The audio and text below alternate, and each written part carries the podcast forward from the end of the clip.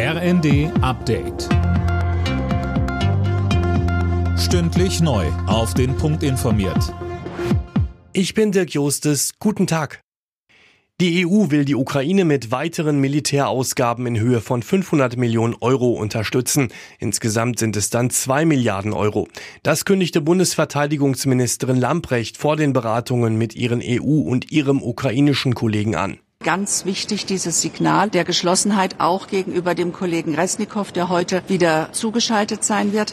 Das ist die Stärke, diese Geschlossenheit, aber auch diese Konsequenz, wie wir aufgetreten sind in den letzten Wochen. Das war ganz wichtig, ein Zeichen, wir stehen an der Seite der Ukraine. Weiteres Thema ist der geplante NATO-Beitritt von Schweden und Finnland. Nach wochenlanger russischer Blockade haben über 260 ukrainische Soldaten das Azov-Stahlwerk in Mariupol verlassen, darunter auch 53 Schwerverletzte. Sie wurden in ein russisch kontrolliertes Gebiet gebracht. Sie sollen erst später in einem Gefangenenaustausch zurückkehren. Das Thema sexualisierte Gewalt muss aus dem Tabu geholt werden. Das fordert die neue unabhängige Missbrauchsbeauftragte der Bundesregierung, Kerstin Klaus. Sie will sich dafür stark machen, dass wie selbstverständlich darüber gesprochen wird, was Opfer brauchen, wo sie Hilfe und Beratung bekommen.